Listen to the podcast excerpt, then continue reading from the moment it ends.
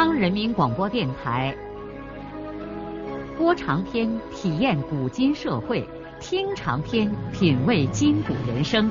让我们的故事传到千家万户，让每一位听众走进我们长篇联播的新天地。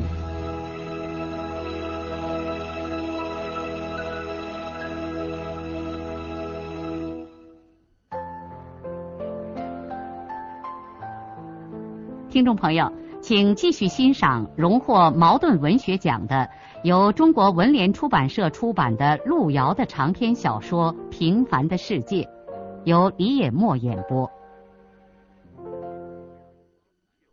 兰香、金秀、顾养民、吴仲平都像孩子一样沉醉在歌声中，脸上挂着灿烂的笑容。但是孙少平的眼睛。却潮湿起来。他透过朦胧的泪眼，看见远方地层深处的一片黑暗中，煤溜子在转动，钢梁铁柱在地压下弯曲颤抖，淌着汗水的光膀子在晃动，晃动。小船停泊在了岸边的。孙少平从恍惚中醒过来，跟随着这些欢乐的人走进了公园餐厅。热情的吴仲平即刻就备办好了酒菜。孙少平强迫自己回到眼前的现实中。是的，煤矿和这里虽有天壤之别，但都是生活，生活就是如此。难道自己吃苦就嫉妒别人的幸福吗？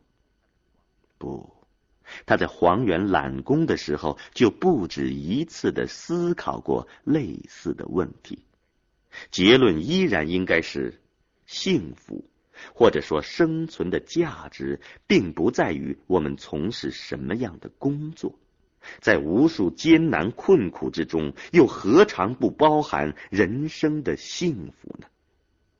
他为妹妹们的生活而高兴，也为他自己的生活而感到骄傲。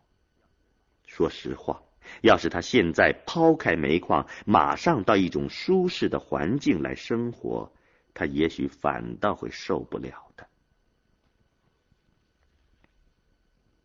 第二天上午，妹妹要去上课，少平说他自己想一个人再到街上去逛一逛。他没有好意思对妹妹说真话，因为他想去找田小霞。聪明的兰香却猜到了他的心思，他对少平说：“你应该去看看小霞姐。上次她来我这儿，还送给我一条裙子和五十块钱。那钱她说是你让她捎来的，其实我明白，这钱是她给我的。”少平呆住了。小霞在信中可从来没有提过这件事儿。一刹那间，说不清楚是幸福还是痛苦。孙少平感到心头涌上一股酸楚的滋味。兰香把一张小纸片递到少平的手里，这是小霞姐的地址和电话号码。少平把这张纸片装到衣袋里。其实小霞的地址和电话号码他都知道。在兰香上课前半小时，少平还没有动身上街的时候，这兄妹俩做梦也没有想到，他们的姐夫王满银突然闯到这儿来了。这个惯鬼的出现，着实是兄妹俩吃了一惊。一年四季，这个人的踪迹，家里谁都不知道。他怎么会逛到这儿来了呢？王满银满脸的黑汗，撩起衫巾子往脸上扇风。那件几乎是透明的尼龙背心脏的像是小孩的尿布。哎呀，听说兰香考上了大学，哎呀，喜事儿啊！你看我这忙的也没顾上来看看。兰香问他：“你吃饭了吗？”不管怎么说，这个人外好还算是个姐夫，又是上门来看自己的，总不能劈头把人家臭骂一顿吧？王满银在肚子上拍了拍，说：“吃得饱饱的，我就是来看看你。哎呀，你可真不简单呐，咱们的光荣嘛！要不我马上就得走，晚上还要坐火车到兰州去贩点白兰瓜啊！我以后再来。啊，呃，少平，听说你到了桐城煤矿。”王满银对少平有点怯火，因为少平在这儿，他才准备马上离开的。他可知道这两个小舅子都不是好东西，他们都敢揍他。少平没有搭理他。真的，要不是是在妹妹的宿舍里，他早就对这个混蛋姐夫不客气了。这家伙把姐姐和两个外甥。害得好苦啊！这王满银却又从衣袋里摸出一片生意人用的简易计算器，对小姨子说：“嗯，把这个东西给你留下，你用得着。这东西加减乘除又快又灵。你看，嗯，这个一加一，嗯，再按等于，你看这不是二吗？”兰香哭笑不得的说：“你快拿走，我们不用这。”啊啊！王满银只好把那个玩意儿收起来，喝了几口兰香为他泡的茶水，就悻悻的走了。兰香也正好要去上课，就和这个二溜子姐夫一块儿出了宿舍。他们走后一会儿，少平才离开学校，到室内去找田小霞。当他从解放大道的繁华闹市处走到省报大门口的时候，却犹豫着徘徊了起来。从报社门口望进去，是一条绿树婆娑的林荫大道，一座红色的小楼掩映在绿色的深处，那儿就是小霞工作的地方。少平不知道，当他涉足于那个地方的时候，等待他的将是什么。他困难的咽了一口唾沫，终于鼓起勇气走进了报社门房。一个老头问：“找谁？”田小霞。啊，是工作组的，我给他打个电话。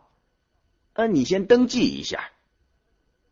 少平还没有登记完，那个老头便放下话筒，对少平说：“田小霞不在。”出差去了。少平放下笔，愣住了。不知道为什么，他在遗憾之中也有一种解脱似的宽松感。他旋即走出报社大门，来到街上。现在，少平迈着煤矿工人那种松松垮垮的步子，在一个儿童服装店为明明买了一支玩具卡宾枪和一身草绿色的小军衣，上面还有领章呢。接着，少平又串悠到一个杂货铺，买了一个炒菜的铁锅。慧英嫂家里的炒菜锅是铝的，少平知道用铁锅炒菜才符合科学的要求。这个常识是他从最近一期《读者文摘》上看到的。第二天，孙少平就离开省城，搭火车回到了大牙湾煤矿。简直就像是大晴天，冷不丁的下起了冰雹。孙少安的砖烧砸了。所有千辛万苦烧制的成品砖出窑的时候，无一例外的布满了裂缝，成了一堆毫无用处的废物。问题全部出在那个用高工资新雇来的河南人身上。这个卖瓦盆的家伙实际上根本就不懂得烧窑技术，而忙乱的少安却把掌握烧砖火候的关键环节全都托付给这个河南人来掌握，结果导致了这场大灾难。这场灾难是毁灭性的，粗略的估算一下，损失都在五六千元以上，这几乎等于宣布孙少安破产。旁的不说，村子里几十个人在他这儿辛苦了将近一个月，少安却连一分钱的工资也给大家开不出来，而且他自己还在银行贷了一万元的巨款，每个月的利息近百元。绝望的人们所做的第一件事情，就是把那个吹牛皮的河南人痛打了一顿。可这个河南人除过受了点皮肉之苦，屁也没有损失。他带着预支的一个月高薪落荒而逃了。一天之内，所有帮着孙少安干活的本村人都咒骂着别人，也咒骂着自己。灰心丧气的各回了各家，一些人走的时候还留下话：“你孙少安小子无论如何得给我们开工钱，要不马上种麦子，我们拿什么买化肥呀？”现在红火热闹的砖厂顷刻之间就像散了的戏场，人走空了，只留下遍地狼藉。我们记得，不久前开张的时候，这里曾经有过什么样的风光啊！此刻，在这个一夜间败落下来的场所，少安夫妇相对而泣，他们就像遗弃在战场上的败将，为无可挽回的惨局而悲鸣。孙少安的灾难。马上在双水村掀起了大喧哗，人们各自怀着不同的心情，纷纷奔走传告这个消息。叹谓者有之，同情者有之，幸灾乐祸者有之，敲怪话撇凉枪者有之。听说田福堂激动的病情都加重了。神汉刘玉生传播说，他某个夜晚在西南方向看见空中闪过一道不祥的红光，知道孙少安小子要倒霉呀。夜幕铺落的时候，少安和秀莲仍然没有回家去，他们坐在一堆烧坏了的砖头上，脸上糊着泪痕，默默无语的看着东拉河对面。那初升的明月，他们一时无法从这灾难性的打击中反应过来。他们做梦也想不到，命运会发生如此戏剧性的转折。在此之前，他们没有一点精神准备呀。少安用哆嗦的双手勉强卷起一支旱烟棒。满脸泪痕斑斑的秀莲凑到他的身边，从他手里拿过火柴，为他点着了烟，然后伏在他的膝头，再一次失声的哭了起来。孙少安沉重的叹了一口气，像哄孩子一样亲切的抚摸着妻子满是灰土的头发，他无法安慰妻子。秀莲哭了一会儿，却反过来安慰少安：“事情已经到了这一步，你不敢太熬煎，急出个病，咱更没活路了。怎么办呢？”孙少安的脸痛苦的抽动着，不知道是问秀莲，还是问他。自己，秀莲在月光下瞪着那双大眼睛，问丈夫：“咱难道不能重启炉灶吗？”少安仰起头，像神经病人那样对着灿烂的星空怪笑了几声：“重启炉灶，钱呢？你算算。”连贷款和村里人的工资，咱已经有一万大几的账债了。如今咱两手空空，拿什么买煤？拿什么付运费？拿什么雇人？就咱们两个，能伺候得了这台机器吗？再说，烧砖窑倒闭了，咱月月还得扛一百来块钱的贷款利息。咱们拿什么给做过工的村里人开工钱呢？眼下这是最打紧的，村里头人都等你下锅嘞。那能不能再去贷款？我已经没这个胆量了。再说，咱已经贷下这么多，现在又破了产，公家怎么可能向一个没有偿还能力的人再贷款呢？那，那咱只能卖机器了。不，就是卖了机器，公家的贷款也还还不利索，更不要说给村里头人开工资了。咱们将来能不能翻身，还得只靠这台机器来。要是卖掉了，咱这辈子再也没有能力买了。公家的贷款咱可以赖着，月月扛利息就是了。现在最打紧的是，咱咋给村里的人开工钱？可是说来说去，还是没有办法。两个人沉默的陷入到痛苦的深渊之中。他们忘记了饥饿，忘记了睡眠，一筹莫展的坐在这一堆破砖头上，不知道该怎么办。夜很深了，金家湾那边最后的几点灯火也已经熄灭，月亮静静的照耀着寂静中昏睡的大地。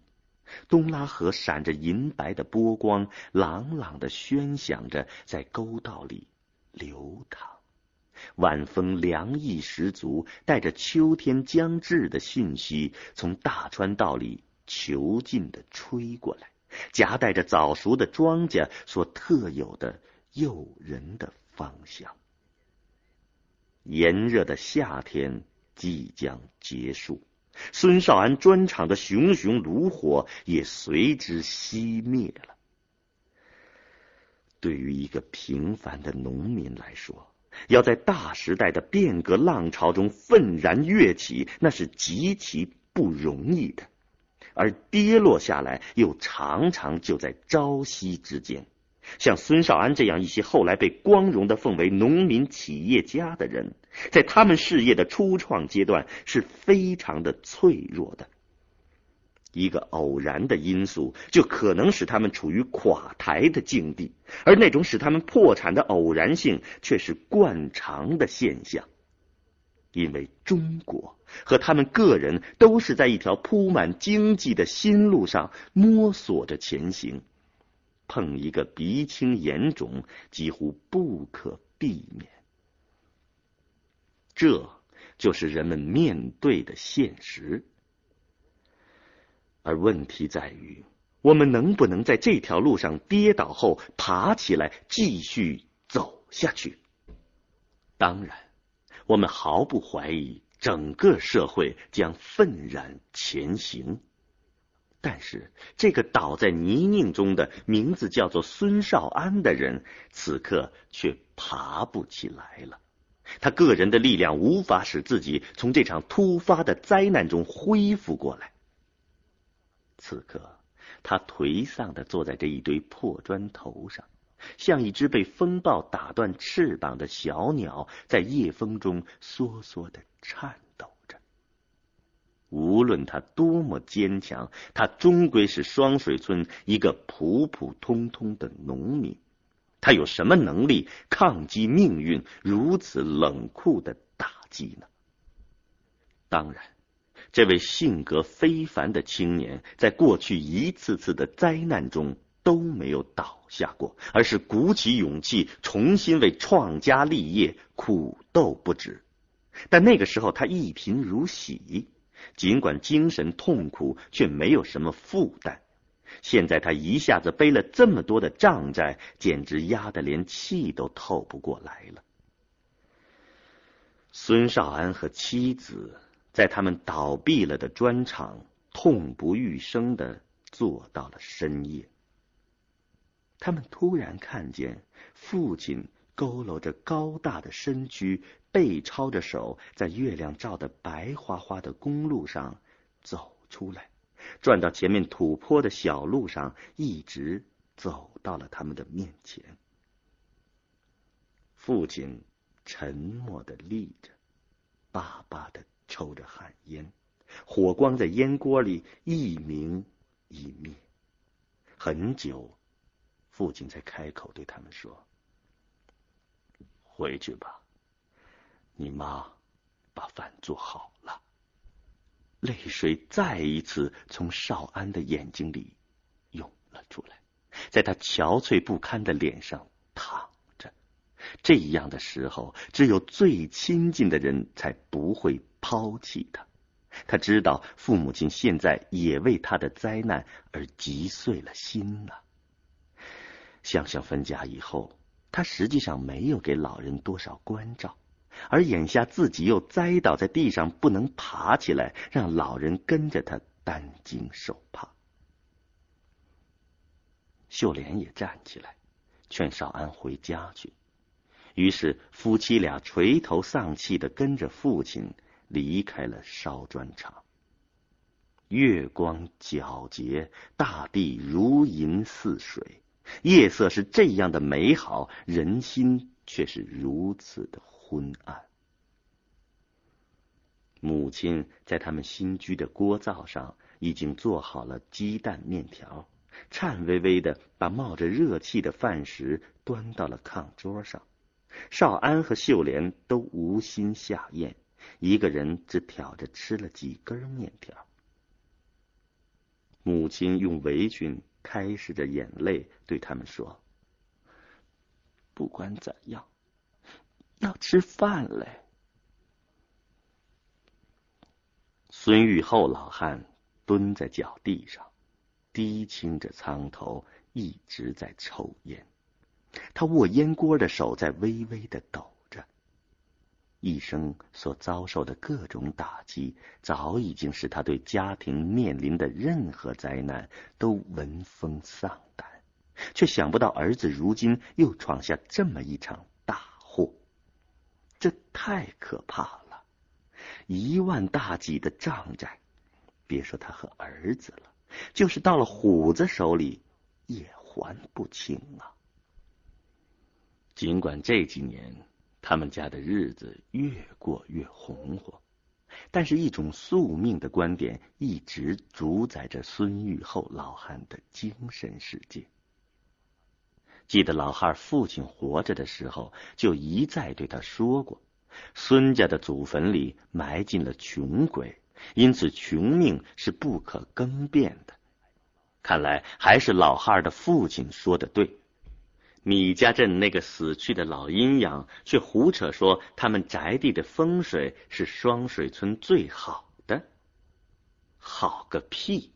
看看这好风水，如今给他们带来了什么样的灾难？现在，老汉的恐惧和担忧终于变成了事实。重温当年父亲的教诲，孙玉厚老汉再一次确信：孙家的不幸是命里头注定的。我的儿子，你有吃有穿就蛮不错了，你为什么要喧天吼地的大闹试试呢？看看，人能胜得了命吗？你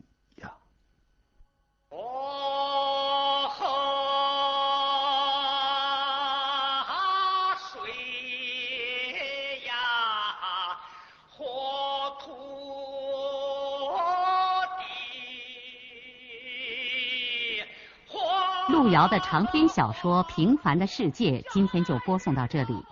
您听了以后有什么感想、体会和建议？欢迎来信告诉我们。来信请寄。中央人民广播电台听众工作部，邮政编码幺零零八六六，请明天继续收听。节目编辑叶咏梅。